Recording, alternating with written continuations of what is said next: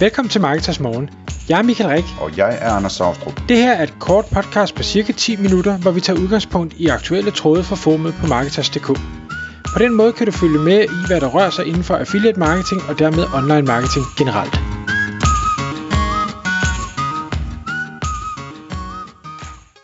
Godmorgen Mikael. Godmorgen Anders.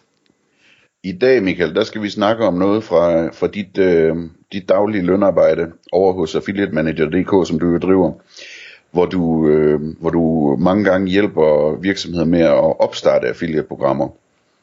Og der har du simpelthen lavet en checkliste på ti punkter, øh, som, øh, som du gennemgår i forbindelse med opstart af affiliate-programmer.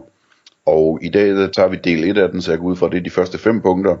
Og, øh, og så øh, om kort tid, så tager vi del to også, så man kan øh, få hele overblikket over, hvordan man egentlig starter et affiliate-program. Så skal vi ikke bare kaste os ud i det med dine, øh, med dine punkter, øh, Mikael? Jo, lad os gøre det. Og, og jeg skal jo med det samme sige, at vi har kun de her ti minutter, så det her bliver øh, måske mere en introduktion til de forskellige punkter. Kan ikke gå ned i dybden og detaljerne og alt det praktiske om, omkring de forskellige ting, men jeg arbejder på at lave et, et blogindlæg, som går mere i detaljer om, omkring de forskellige ting. Så det her, det er til inspiration, og man er meget velkommen til at række ud til mig, hvis man tænker, det du sagde der, det vil jeg gerne have en, en dialog om, for jeg overvejer at, at starte mit eget affiliate-program. Punkt nummer et. Øh, og det er til Michael med K, snabel-a marketers punktum d k, ikke? Jo, eller Mikael med K, snabel-a affiliate manager punktum d k. Begge dele virker. Yes. Øhm, punkt nummer et er en, som jeg tror rigtig mange øhm, enten overser, ikke tænker over, eller måske endda, øh, hvis vi tager den negative hat på, ser lidt som en, øh, en, en fordel eller bonus for dem selv. Det handler om at øh, kalde det, øh, finde lækager på dit website. Sagen er, at øh, når du har en webshop, eller øh, selv en service, eller whatever det nu er, du gør, så øh, kan man sige, så har du forskellige øh, veje, en kunde kan gå, eller, eller en potentiel kunde kan gå på dit site. Du, du har øh, selvfølgelig, øh, hvis det er en webshop, en tjek ud, hvor, hvor folk lægger noget i kassen, og, og betaler og tjekker ud af ting og sager. Men der er også rigtig mange, der har chatfunktioner, der har synlige telefonnumre, har synlige e-mailadresser, og hvad vi nu ellers kan finde på af, af gimmicks, man kan sætte op. Det er rigtig fint, at man har det, men det giver nogle udfordringer i forhold til affiliate-samarbejder, fordi hvis en affiliate sender trafik til dig, og den trafik ikke lige vælger den rute, der nu bliver tracket på, så bliver affiliaten ikke aflønnet for det arbejde, de har gjort. Og det er super vigtigt, øh, specielt i, i en tid, hvor, hvor vi har Apple og andre, der spænder ben for, øh, at man kan tracke ting. Så som det allerførste, når du øh, skal starte et affiliate-program op, så skal du sige, okay, hvad er det for nogle kunderejser, eller, kunde, eller veje kunderne kan gå, og hvordan får jeg sat en eller anden form for t- øh, tracking op til det, sådan så jeg er sikker på, at affiliate får den løn, de er berettiget til at få. Den er der mange, der overser, fordi, og, og jeg tror måske, at nogen tænker, jamen det er meget fint, fordi så er der nogen, der ringer ind, og så sparer jeg kommission og ting og sager. Det er en forkert måde at, at se det på. Det er lidt det samme som at sige, sådan her snyder jeg mine medarbejdere i løn. Det ender aldrig godt.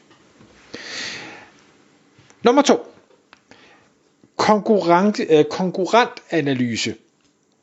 Når du skal starte et affiliate-program, så er det super vigtigt, at du ved, hvad er det, der ellers er derude. Hvad er det for nogle øh, konkurrenter, der er derude? Både direkte konkurrenter, men også sådan indirekte konkurrenter. Altså nogen, som øh, de affiliates, du skal ud og have fat i, lige så godt kunne promovere. Øh, fordi hvis ikke du har et, et billede af konkurrencesituationen, så har du rigtig svært ved at, at definere, hvad er det, du selv skal gøre for at få succes. Fordi hvis, hvis der er masser af konkurrencer, du tænker, at jeg, jeg giver to procent kommission, men alle andre giver tyve procent kommission, så er du allerede bagud på point, og så får du ikke en succesfuld lancering, fordi du, du, du starter bare med håndbremsen trukket, og, og øh, ja, nøglen mangler i tænding og alt det her. Det duer ikke, så du skal være fuldstændig krystalklar over, hvad er det, der sker derude. Hvad er det, de gør? Hvad er det for nogen? Har de in-house affiliate setup, eller samarbejder de med affiliate netværk? Hvad er det for nogle affiliate netværk, de samarbejder med? Kommissionen er en ting. Er det procentvis? Er det flat fee? Er det abonnementsløsning? Hvad gør konkurrenterne i forhold til, til kreativer? Tilbyder de banner? Tilbyder de videoer? Tilbyder de øh, tekstskrivning? Tilbyder de links? Hvad, hvad, hvad er det, der sker derude? Og hvad er det for nogle øh, hvad hedder det, regler, de har sat op? Må man øh, byde på, på branded søgeord? Må man ikke byde på branded søgeord? Har, øh, tillader de samarbejde med rabatkode-sider og cashback-sites, eller gør de ikke, og så videre, og så videre. Masser og masser af arbejde, man skal lægge øh, i det, og ligesom prøve at danne sig et billede af, hvad er konkurrencesituationen, og hvordan skal jeg så positionere mig, øh, sådan så at jeg har min berettigelse, når nu jeg lancerer. Punkt nummer tre, den er så til gengæld relativt hurtig. Når du, og, og det er vel at mærke, hvad hedder det, hvis du ikke hyrer en affiliate manager til at hjælpe dig, fordi så, så kan vi klare den slags for dig. Når du starter et affiliate program, så lav en dedikeret e-mailadresse til det. Lidt ligesom du måske har en kundeservice øh, at shop punktum d k, jamen så have en, der måske hedder øh, affiliate at shop punktum d k. Så det er der al kommunikation til og fra affiliates øh, kommer. Et, det sender et signal om, at du faktisk tager dit affiliate-program seriøst, og også fordi du sender det fra dit eget domæne, så det, lad være at lave en, en affiliate af gmail punktum com, og så send for den. Få det ind på dit eget domæne, det burde være øh, hurtigt at sætte op, og så kommuniker for den. Og, og det gør det har ikke så meget med en dedikeret e-mail at gøre, men så sørg for at bruge den også. Sørg for at kommunikere. Det er mega vigtigt, at du får skrevet til affiliates, du får svaret affiliates, prioriter at svare affiliates, hvis der er nogen, der skriver til dig. Sørg for at give dem et godt og grundigt svar tilbage. Igen, det signalerer, at du vil det her samarbejde, og det kommer bare rigtig godt igen. Punkt nummer fire, og det bliver sådan måske en lille smule langhåret, i hvert fald til, til audioformat. Det er jo sådan, at når, når du skal køre et affiliate-program, så skal der sættes en eller anden form for øh, tracking op, der skal sættes nogle systemer op, og der findes et hav af forskellige øh, affiliate software derude, som man selv kan køre.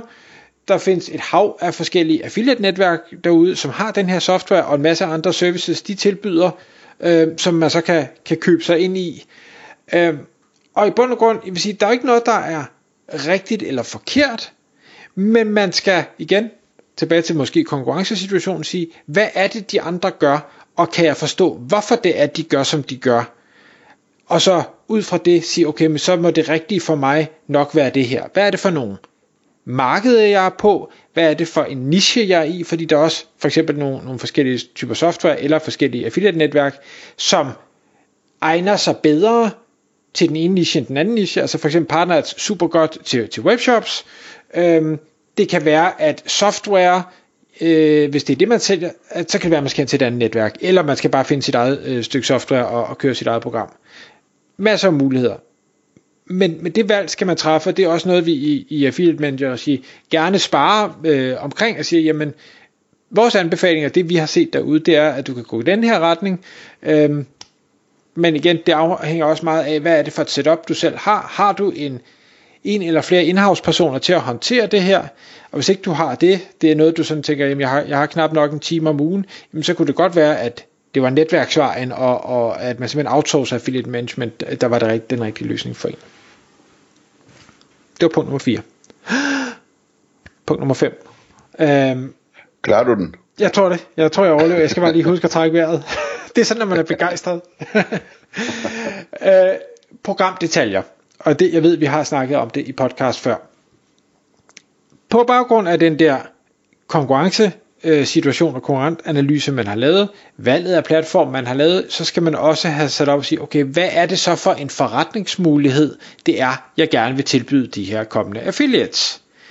Hvad er det for nogle kommissioner, jeg vil udbetale? Hvor høje skal de her kommissioner være? Har jeg, lavet, har jeg regnet på, hvad vil en E P C, altså earnings per klik, potentielt blive, hvis jeg sætter den her, og er det bundniveauet, sætter jeg den på ti procent, men jeg har måske råd til at betale femten, eller i hele taget, hvad har jeg råd til at betale, det skal man også lige have styr på, vil jeg lave en eller anden form for måske en kommissionstrappe, hvor jamen, hvis du kan omsætte for hundrede tusind om måneden, så får du ti procent, kan du omsætte for to hundrede, så får du måske tolv procent, og kan du omsætte for, for mere, så, så får du, det ved jeg ikke, femten procent eller et eller andet.